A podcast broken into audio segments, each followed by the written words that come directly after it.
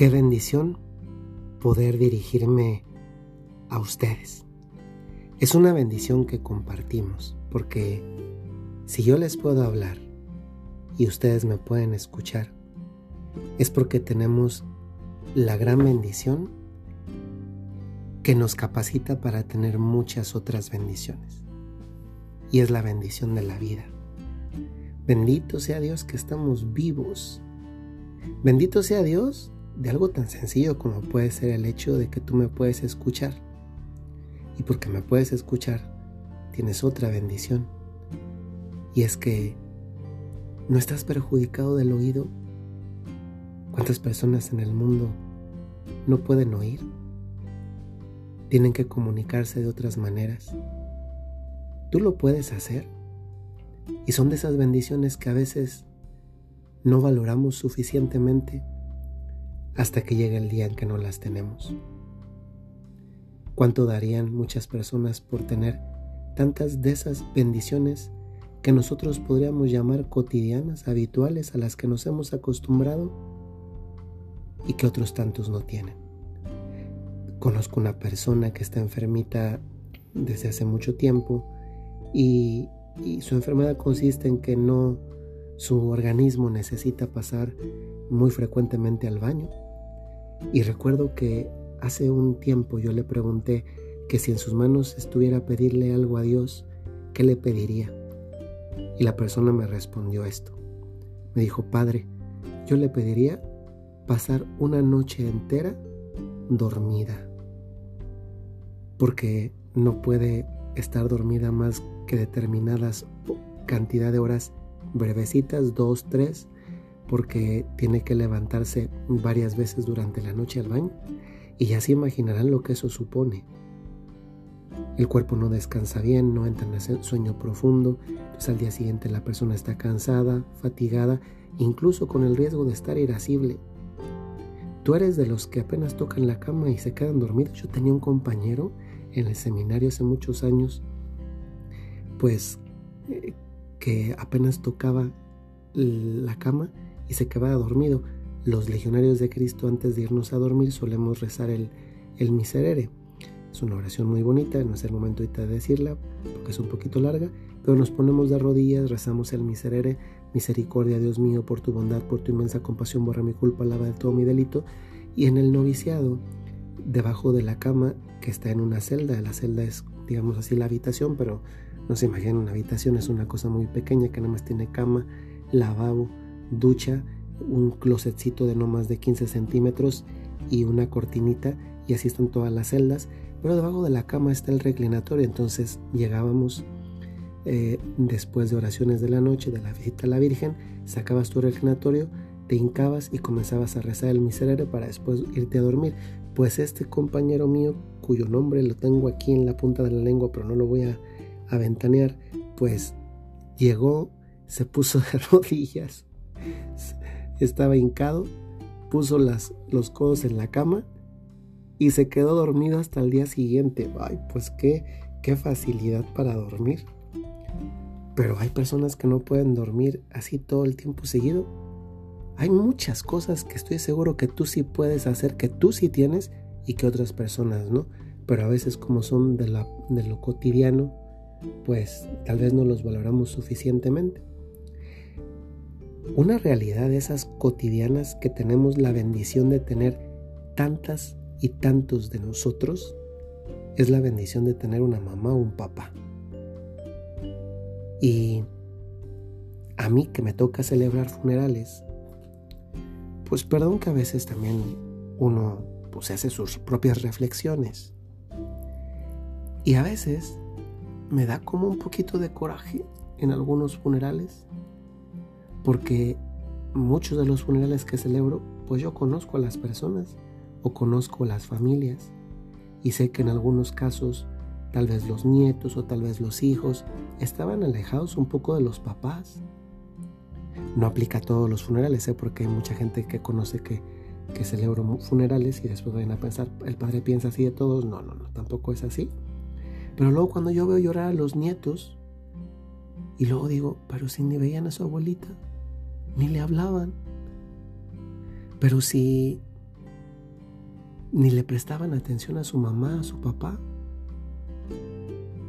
Eran hijos, eran hijos de Navidad. Eran literalmente regalos de Navidad porque sus papás los veían pues cada 24 y 25 de diciembre, pero no más el resto del año. Nos podemos acostumbrar a creer que nuestros papás van a estar todo el tiempo con nosotros ¿eh? y, no, no es así, no funciona así. ¿Cuántas veces a lo largo de este año? Porque aquí todos somos hijos.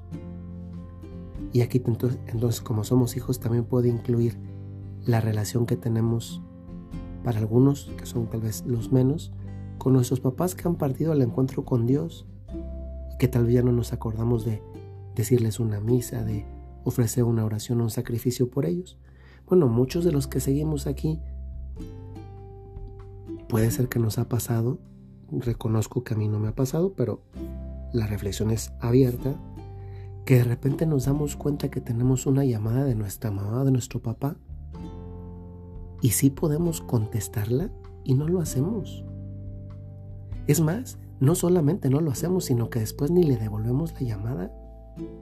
Pero luego si andamos chille chille el día que nuestra mamá o nuestro papá nos falta porque no lo vamos a volver a ver y uno dice, a ver, aquí hay una contradicción. Cuando le tenías vivo, cuando le tenías viva, querías escucharlo. Y ahora que ya no le tienes contigo, entonces ahora cuando le quieres oír. Oye, eso se llama capricho. ¿Cuánto nos hace falta valorar lo que tenemos? También a las personas. Lo que tenemos en nuestra vida, ¿eh? ¿Qué es lo que tienes en la vida en este momento que necesitas agradecer? Ya en alguna ocasión les he puesto este ejemplo, que es una reflexión. ¿Qué pasaría si hoy te hubieras levantado solo con lo que agradeciste ayer? ¿Tendrías un coche? ¿Tendrías una casa? ¿Un refrigerador con comida? ¿Ropa para ponerte? ¿Electricidad en tu casa? Pero deja de eso. ¿Podrías ver? ¿Podrías oír? ¿Podrías hablar? ¿Podrías caminar? ¿Tendrías unos pulmones sanos, los cual, lo cual hoy parece ser casi como un producto de lujo? Necesitamos ser más agradecidos y agradecidos no como se dice hoy en día tan ridículamente, Agradezco a la vida, agradezco al universo. Oye, la vida te la dio Dios. ¿Qué es eso de le agradezco a la vida? Le agradezco a Dios, le agradezco a Jesucristo. Le agradezco al universo que hizo la luna por ti. ¿Qué hizo Júpiter? ¿Qué hizo, qué hizo no sé qué, qué galaxia lejana por ti? El universo. ¿Qué es el universo? Es la creación de Dios pero remite a un creador. Miren, eso tiene algo, un mensaje muy claro. Que lo voy a poner el ejemplo y el mensaje con una mamá, pero podría valer para un papá, para un hermano, para una amistad. Si eres de los que tu mamá te llama, tú sí te das cuenta, pero no le respondes ni le devuelves la llamada, recuerda, un día querrás escuchar su voz, pero ya no será posible. Y eso, eso sí cuesta. Querer escuchar una voz que en otro momento rechazaste. ¿Cuántas veces nos dejamos guiar por nuestros gustos y caprichos? Ahorita sí quiero, ahorita no puedo. Bueno, no puedes, ok, estás haciendo algo, pero después puedes tener la atención, la caridad, la delicadeza de hacerle una llamada, de devolver la llamada.